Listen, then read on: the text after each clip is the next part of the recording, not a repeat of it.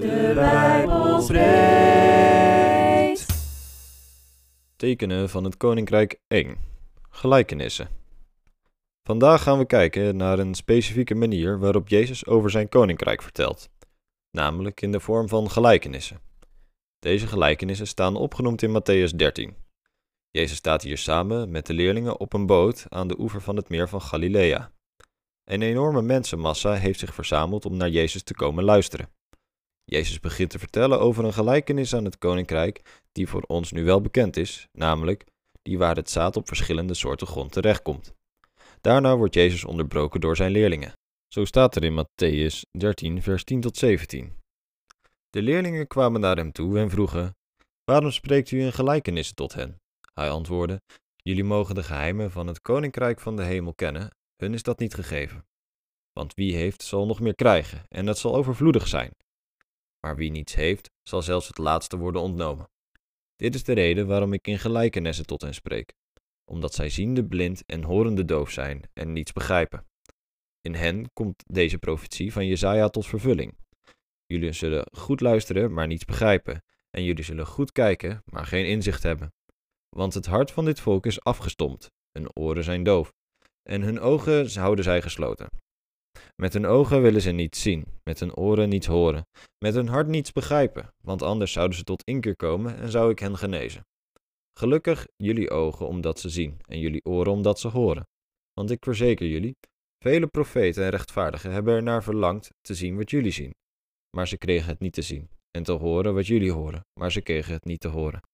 Jezus geeft hier een duidelijk contrast aan tussen de mensen die het goede nieuws niet willen horen en niet tot inkeer willen komen, en de gelukkige mensen die het wel willen horen.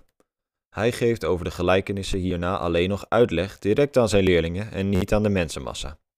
Je kunt je afvragen, net zoals de discipelen dat deden, waarom Jezus zijn boodschap dan zo verkapt brengt, zeker aangezien het zo'n belangrijke boodschap is voor alle mensen. Jezus legt uit dat niet iedereen evenveel open staat voor de waarheid die hij verkondigt. Sommige mensen kunnen alles aanhoren, maar zullen nog steeds volharden in ongeloof. Dit is ook het type luisteraar waar Paulus over spreekt in 2 Timotheus 3 vers 7.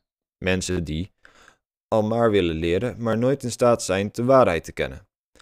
Deze mensen zouden ten diepste altijd tegen Jezus zijn in plaats van hem te willen volgen. Als Jezus aan deze mensen een volledig duidelijke boodschap over zijn koninkrijk had verkondigd, dan zouden ze hem meteen oppakken en veroordelen en kreeg hij niet de kans meer om mensen uit andere gebieden te bereiken met het evangelie en om zijn leerlingen goed voor te bereiden op zijn kruisdood en opstanding. In tegenstelling tot deze mensen waren er de discipelen en andere luisteraars binnen de gemeente die zijn boodschap wel konden begrijpen. Deze mensen hadden een open hart richting Jezus en hadden de bereidheid om te geloven. Hierdoor kregen ze de gave van geestelijk onderscheidingsvermogen, wat vergelijkbaar is met de geest van de waarheid die wij allemaal mogen ontvangen. Nu Jezus niet meer op aarde is, zoals staat in Johannes 16, vers 13. Van deze mensen zijn de ogen geopend. En voor hen is het juist gemakkelijker om over het koninkrijk te horen in gelijkenissen, omdat dit soort beelden, als je ze dan begrijpt, veel beter blijven hangen. Een gelijkenis is een zegen voor degenen die graag willen horen, maar voor de mensen die niet willen horen is het een oordeel.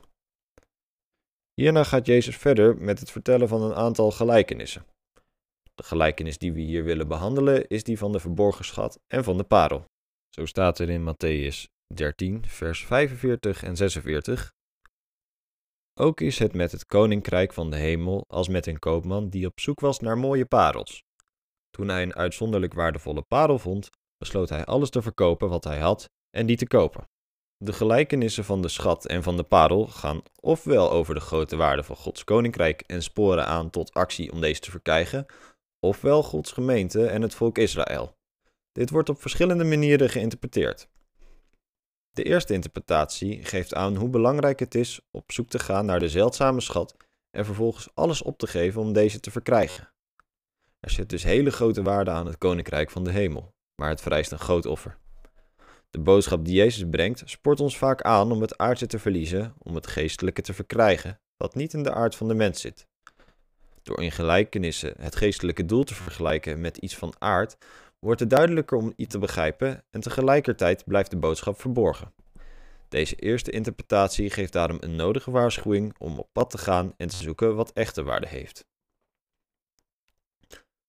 In de tweede interpretatie, met God als koopman en de parel als zijn gemeente en de schat als Israël, komt God op zoek naar ons, zijn meest kostbare bezit, en koopt ons met zijn bloed. In deze uitleg komt een boodschap van hoop naar voren en maakt duidelijk hoe waardevol de kinderen van God samen zijn voor de schepper omdat God heel ver gaat om zijn schat te verkrijgen. Het feit dat er verschillende interpretaties zijn van de gelijkenissen van Jezus, ondanks dat ze eigenlijk heel simpel lijken, is blijk van wat Jezus zegt in het begin van het hoofdstuk. En zo maken we de cirkel rond. Niet iedereen kan de daadwerkelijke boodschap van de gelijkenissen verstaan. Alleen zij die ogen hebben die zien en oren hebben die horen, worden gelijk geprezen. Daarom willen we graag aansporen tot toetsing van jezelf.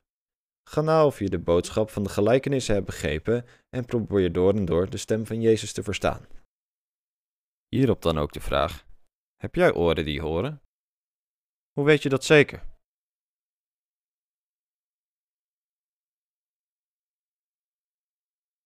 Onze Vader die in de hemel is.